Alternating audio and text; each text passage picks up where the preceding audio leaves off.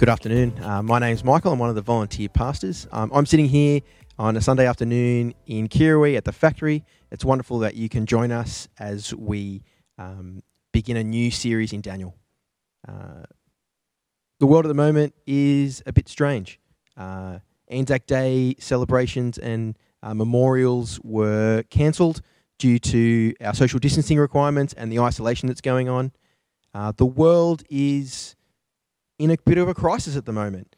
Uh, thankfully, through God's grace, Australia has not had it as bad as some other places, but life is different and strange, and we still we don't really know how we are to live. Uh, but thankfully, as we start our new series in Daniel, we're going to look at a time and a place where some men of God lived through a crisis, lived through a time of isolation in a foreign land, in a foreign place, away from their family and friends.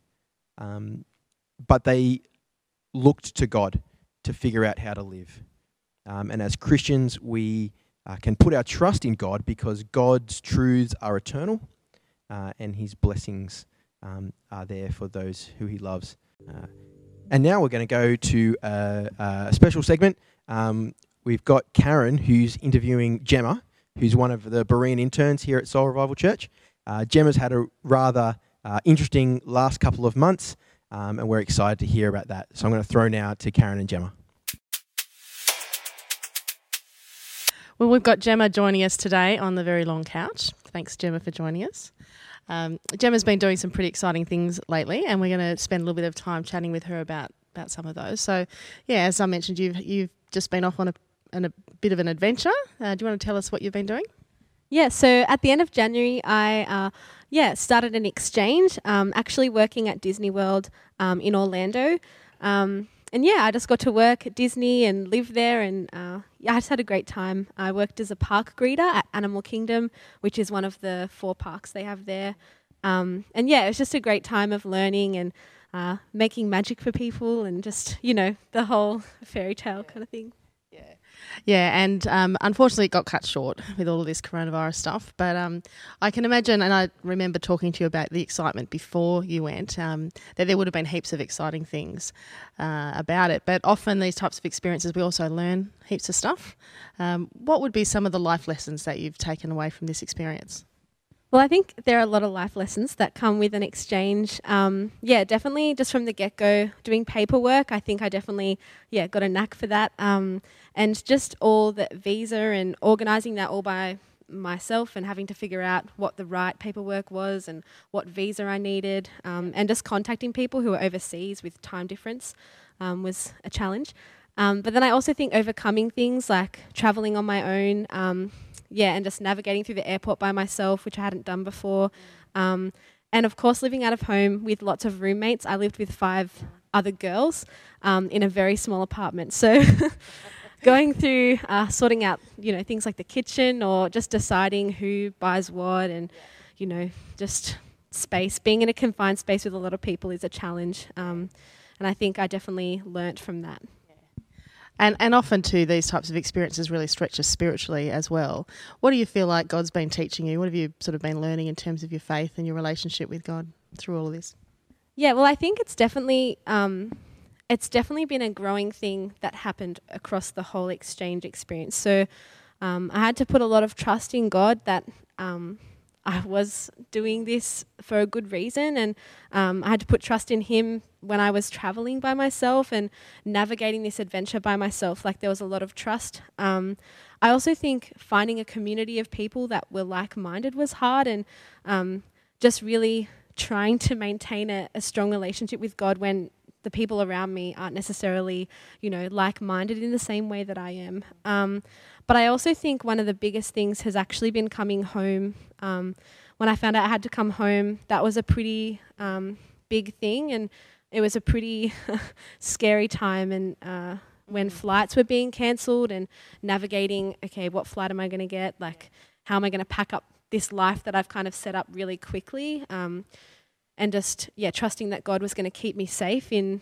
you know, going through the airport and all of those things, and just being able to reach my family again and be safe at home. Um, but I also think being at home has been another lesson. I think um, it's been really humbling um, when you kind of leave six months to do something and then that's cut short and everything you come home to everything being cancelled it's really a weird feeling and i've been you know struggling with finding things to do and i think that's just been really grounding and humbling experience mm.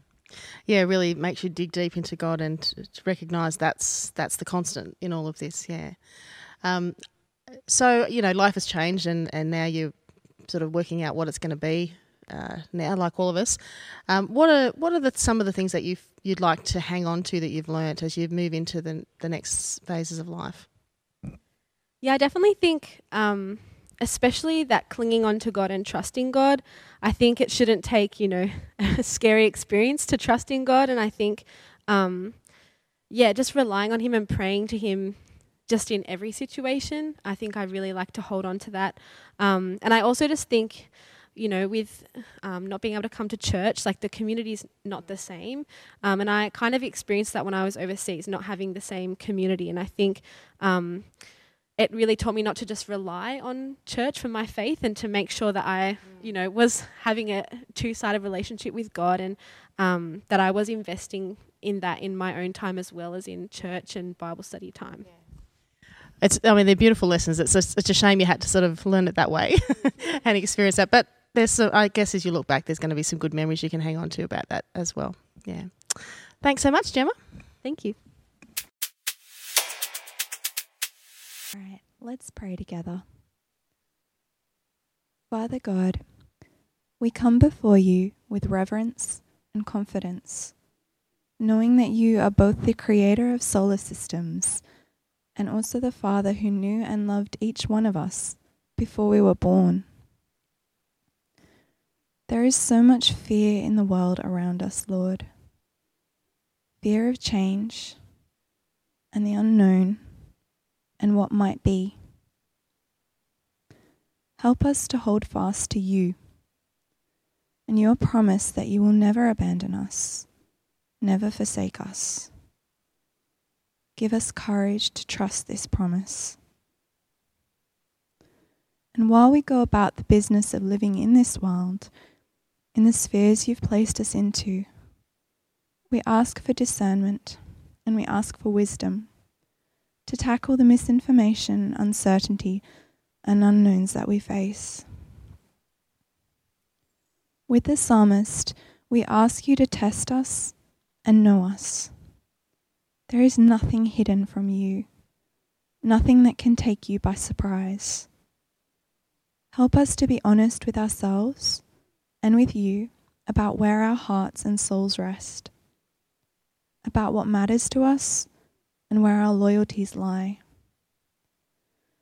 And where there are things that are displeasing to you, refine us and give us courage to submit to the refining process.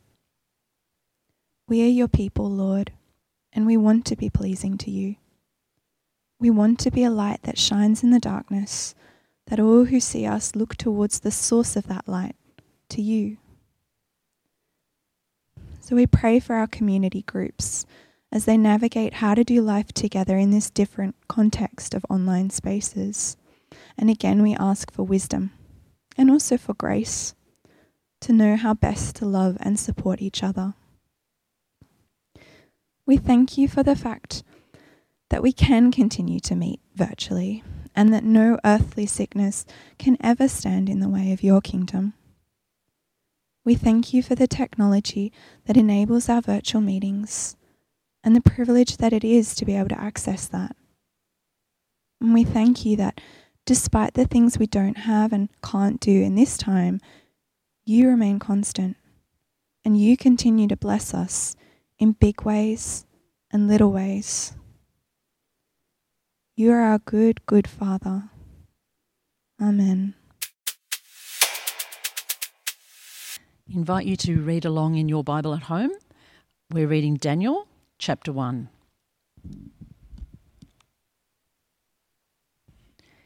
In the third year of the reign of Jehoiakim, king of Judah, Nebuchadnezzar, king of Babylon, came to Jerusalem and besieged it. And the Lord delivered Jehoiakim, king of Judah, into his hand along with some of the articles from the temple of God. These he carried off to the temple of his God in Babylonia and put in the treasure house of his God. Then the king ordered Ashpenaz, chief of his court officials, to bring into the king's service some of the Israelites from the royal family and the nobility. Young men without any physical defect, handsome, showing aptitude for every kind of learning, well informed, quick to understand, and qualified to serve in the king's palace. He was to teach them the language and literature of the Babylonians. The king assigned them a daily amount of food and wine from the king's table. They were to be trained for three years, and after that they were to enter the king's service. Among those who were chosen were some from Judah Daniel, Hananiah, Mishael, and Azariah. The chief official gave them new names. To Daniel, the name Belteshazzar, to Hananiah, Shadrach, to Mishael, Meshach, and to Azariah, Abednego. But Daniel resolved not to defile himself with the royal food and wine, and he asked the chief official for permission not to defile himself this way. Now God had caused the official to show favour and compassion to Daniel, but the official told Daniel, I am afraid of my lord the king, who has assigned your food and drink. Why should he see you looking worse than the other young men your age? The king would then have my head because of you. Daniel then said to the guard whom the chief official had appointed over Daniel, Hananiah, Mishael, and Azariah, Please test your servants for ten days. Give us nothing but vegetables to eat and water to drink. Then compare our appearance with that of the young men who eat the royal food, and treat your servants in accordance with what you see. So he agreed to this and tested them for ten days. At the end of the ten days, they looked healthier and better nourished than any of the young men who ate the royal food. So the guard took away their choice food and the wine they were to drink and gave them vegetables instead. To these four young men, God gave knowledge and understanding of all kinds of literature and learning. And Daniel could understand visions and dreams of all kinds. At the end of the time set by the king to bring them into his service, the chief official presented them to Nebuchadnezzar. The king talked with them, and he found none equal to Daniel, Hananiah, Mishael, and Azariah. So they entered the king's service in every matter of wisdom and understanding about which the king questioned them. He found them ten times better than all the magicians and enchanters in his whole kingdom. And Daniel remained there until the first year of King Cyrus.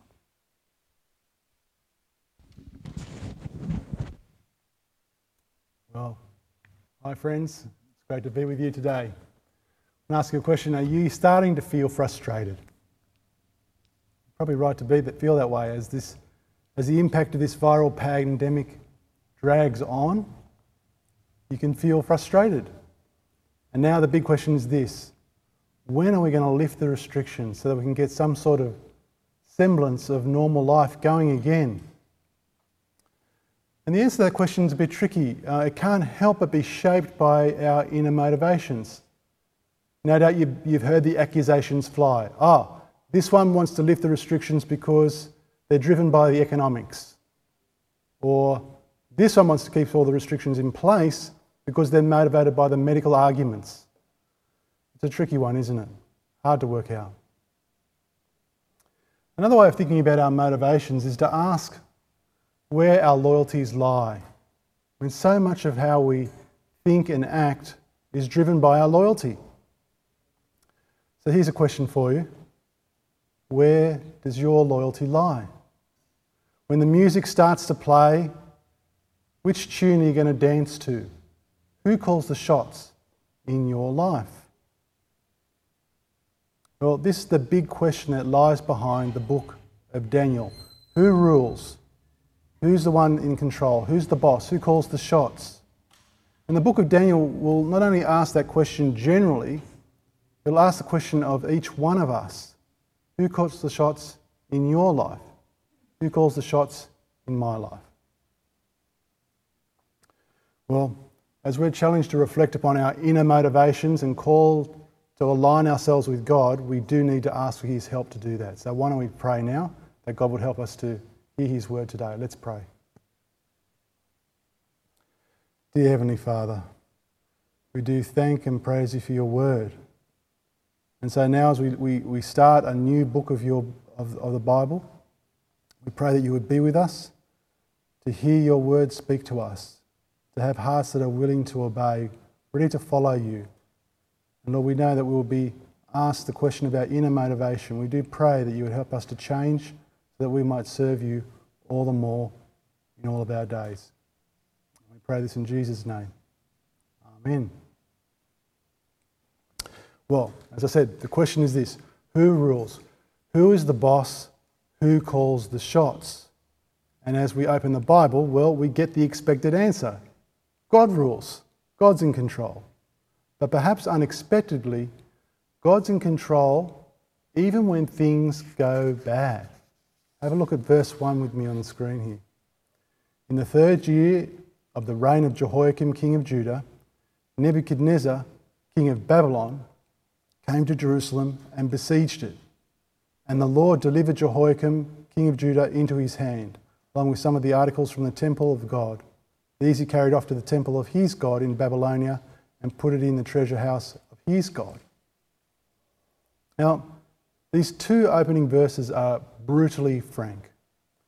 In just a few words, we hear that one nation devours another. And for the Jewish reader, this is doubly tragic because here we see Israel on the brink of extinction. This is not just any nation, this was God's special chosen nation. For generations, God had nurtured these people. 1,000 years prior to this, He had delivered them out of Egypt, out of slavery. He had brought them into the promised land and allowed them to grow in number so they could become a great nation. There was even a time where the whole world turned to Israel for wisdom. But in recent generations, cracks had begun to show. The nation had become divided and the leadership had become evil. The northern part of Israel has already been conquered by a previous world power. And Judah and Jerusalem, even though they had a small reprieve from that, now a world power, the next world power, Babylon, has come to their doorstep. The year is 605 BC, and Babylon has arrived squeeze the life out of Jerusalem. Now, in these days of uh, social distancing and confinement, we might be able to imagine the Jew who's been locked up in his city. Perhaps there was a bit of panic buying when they first heard that was all happening, but sadly, the stocks of the supermarkets were not going to be renewed.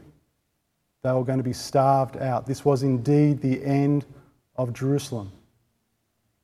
So imagine what's going through their mind at this time. How could God let this happen? There is a pagan tyrant regime stomping all over the Holy Land. Where is God? Isn't He in control? So we have a look at verse 2 again here on the screen. And the Lord delivered Jehoiakim, king of Judah, into his hand. See, God is still ruling. Even when things are going horribly wrong, the Lord is the one who delivered Judah into the hands of the Babylonians. And even though this event is totally shocking, it's actually totally consistent with God's word. You see, God had warned them again and again to turn back to Him. But again and again, the nation had turned away in disobedience. At the foundation of the nation, God could not have been any clearer. He said, If you obey me, you will get blessing. But conversely, if you disobey me, you will be cursed. What seemed like a disaster was actually God being true to his word.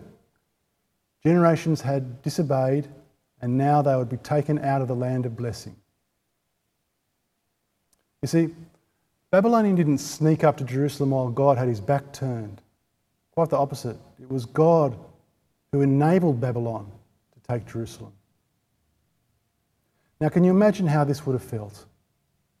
To see Jerusalem come crashing down. This was the place where God dwelt with his people. This was the place of blessing, and now it's gone. There are chapters and chapters in the Bible given over to mourning this tragic event. Probably the most famous was Psalm 137, where it says, By the rivers of Babylon we sat down and wept. And their captors mock Jerusalem. They say, Pick up your lyres and your musical instruments and sing the praises of God for us. They couldn't. They were choking back tears. They were weeping. It's a hard thing to grasp, isn't it? To know that God is still in charge when things go wrong. I mean, do you think that God is less in charge when things go wrong? To be honest, I think you do. We all do. When relationships break down, when we lose our job because the economy is collapsing, it's just so sad and painful. And it's hard to really believe that God is in control. Friends, the Bible everywhere tells us that when empire invades a nation, when a virus spreads uncontrollably, when econo- economies collapse, God is still in control. He rules and he can even use evil and suffering to bring about great good. Now, so much more could be said about this topic, but time won't allow it to do it today. But if you would like to find out more about this, then why not put a message in the chat at Facebook or contact us on the website. Even though we're separated, we don't need to suffer in silence. Please get in touch if you need to. Well, that was the first point. God rules even when things go bad. But positively, on the flip side, God rules when things go well. Now, before we discuss this, the scene moves from Jerusalem to the, to the Babylonian court. From verse 3, we read this Then the king ordered Ashpenaz, chief of his court officials, to bring into the king's service some of the Israelites from the royal family and the nobility. Young men without any physical defect, handsome, showing aptitude for every kind of learning, well informed, quick to understand, and qualified to serve in the king's palace. He was to teach them the language and the literature of the Babylonians. The king assigned them a daily amount of food and wine from the king's table they were to be trained for three years, and after that, they were to enter the king's service. Verse 6 Among those chosen were some from Judah Daniel, Hananiah, Mishael, and Azariah. The chief gave them new names to Daniel, the name Belteshazzar, to Hananiah, Shadrach, to Mishael, Meshach, and to Azariah, Abednego. So, what's going on here? What we see is some crafty political manoeuvring, do we not? Babylon is shaping the clever youth of their captives. What better way to squash an uprising by taking away the ones that are the potential leaders? Take the young with the most potential and educate them become your own leaders. And even go so far as to rename them so their very identity becomes Babylonian. Now, all this sounds pretty negative for these young Jewish boys. I thought we were going to talk about the positive things you said. Have a look at verse 8. But Daniel resolved not to defile himself with the royal food and wine, and he asked the chief official for permission not to defile himself this way. Now, God had caused the official to show favour and compassion to Daniel. Even though we're deep in the Babylonian court, God changes the heart of the official. So he's compassionate and agrees to Daniel's food request, the request of eating only vegetables and drinking only water. And you know how the experiment pans out. After 10 days, Daniel and his friends looked healthier and better nourished than any of the young men in the royal court. And then we read on in verse 17. To these four young men, God gave knowledge and understanding of all kinds of literature and learning. And Daniel could understand visions and dreams of all kinds. Isn't that amazing? even as these young men studied pagan culture, God was giving knowledge and understanding. Ultimately, it was God who was giving the blessing. He was the one blessing the pathway of these young men, watching over their development until their wisdom and understanding became unparalleled, unmatched in all of Babylon. So we see there's no change from good times to bad times. God is in control. And so we come to our last point. Because God rules, we need to live as exiles. Now, this is why the stand taken by Daniel and his friends is so significant. Have a look at it again here on the screen, verse 8. But Daniel resolved not to defile himself with the royal food and wine. And he asked the chief official for permission not to defile himself this way. Now, what's going on here? I mean, so far, Daniel has accepted re education and even a pagan name, but now he draws the line here with food. Well, let's rule a few things out first. There's no indication that the rejection of this food was because of a Jewish food law, you know, that, that, that the food was not kosher. Nor is there anything mentioned about the fact the food was connected to some kind of idol worship, like the problem we find in the New Testament. Nor should we think that Daniel's stance has something to do with being a vegetarian, that that's somehow better than eating rich food. Later in the book, Daniel's going to mention that he himself did eat rich food and drank wine. So, why the stand? What's going on here? Well, the point is to understand the significance of accepting the food from this table. Eating the meal would be a sign of commitment, a sign of obligation, of, of full loyalty to Babylon. You know, in today's context, it's a bit like the business lunch. You know, the business lunch doesn't matter what you're eating. What matters is that we're sitting on the table together and we're cementing the deal. It's finalising the business agreement. And it's at this point that Daniel says, This is the limit of my loyalty to Babylon. I'm not going to eat at your table. I'm not going to finalise the deal with you. There's a point where I need to draw the line, a point where I'll go public and say clearly but humbly, I'm putting my lot in with the God of heaven. I serve a higher king. And it's the God of Israel. Well, all of this is a, it's a lovely story, is it not? Um, we have the plunging lows of Jerusalem being destroyed. We have the soaring highs of Daniel rising through the courts of Babylon, but still remaining faithful to God. But what has it got to do with us today? Well, before as we come to think about that, we need to go back and think about the two cities that are on view here Jerusalem and Babylon. Yes, they are real places, you can find them on the map. But throughout the Bible, they actually represent something so much more. Here's a brief summary that I've made about Jerusalem and Babylon. Firstly, Jerusalem. Now, it's God's holy city. It's where God and his people are in relationship. It's where God's people belong. And also, it's not just physical. There's a promise of a future Jerusalem, a heavenly Jerusalem, to which God and his people will be in perfect relationship. Okay? There's the picture of Jerusalem. Conversely, we have the city of Babylon. This is the city that was built in opposition to God. Remember the Tower of Babel? It's where it all began. And what were they doing there?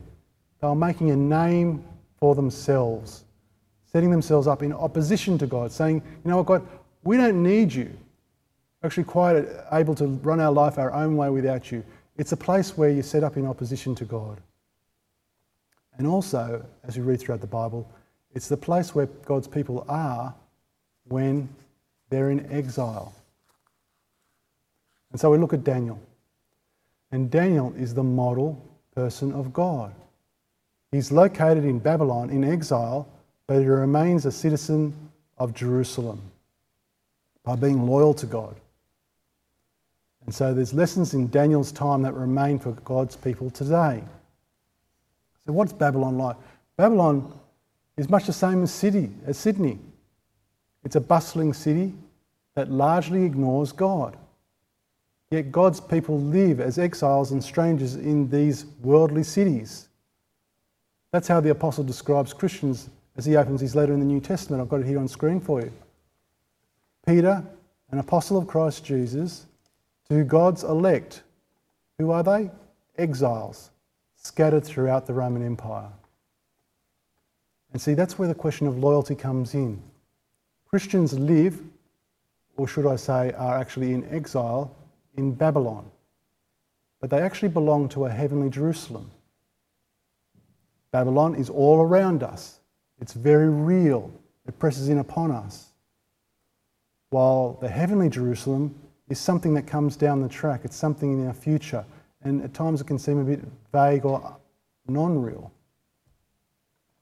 The challenge for the Christian is this to declare loyalty to the right city, to commit to citizenship in the right place. Have a look at how Paul talks about citizenship from Philippians. But our citizenship is in heaven, and we eagerly await a Saviour from there, the Lord Jesus Christ. You see, friends, all kinds of things, all kinds of people can demand our allegiance. It could be something as simply, simple as blokey camaraderie. It could be company loyalty. It could be staying inside the team spirit. It could be the person from whom you desperately want approval. It could be the family that has certain expectations. It could be the club you want to join. All these things demand allegiance. They're not wrong in themselves, but the trick is to know when do they start to rival loyalty to God. So we need to pray, don't we? We need to pray for wisdom, to know where to draw the line. And then we need to pray for boldness and conviction to graciously take our stand and say, I'm actually loyal to Jesus. I can't be part of this behaviour. I'm loyal to Jesus. I don't agree with this type of thinking. I can go no further. Yeah. It's interesting to, interesting to think, is not, that if Daniel and his friends did not make a stand when they were young over these seemingly small things, would they have been so convicted to make a stand later in life when the stakes were so much higher? Friends, same question for us. If we don't take a stand for God now, what makes you think you're going to stand for Him later in life? When age wearies us, when prosperity seduces us. Loyalty to God is a lifelong exercise that builds strength for conviction. At some point, we will be tested. At some point, we'll need to make it plain that our ultimate loyalty is to the King of Kings and the Lord of Lords. Let's pray. Dear Heavenly Father, we do declare that you are indeed the King of Kings and Lord of Lords. You demand our total loyalty. We want that to give that to you, Lord, but so many times we know we fail. We turn from you and we're seduced by worldly Babylon. So, Lord, help us to be people who have our minds set upon you, set on things above, set on the heavenly Jerusalem, that city where we're, going to live one day with you perfect relationship. And we pray this all in Jesus' name. Amen.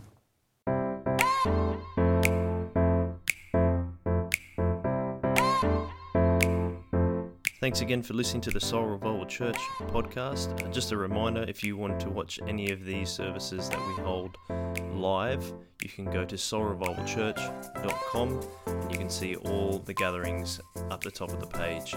You can choose any one you wish. It can be on Friday, Saturday, or Sunday. Thanks again, and one way.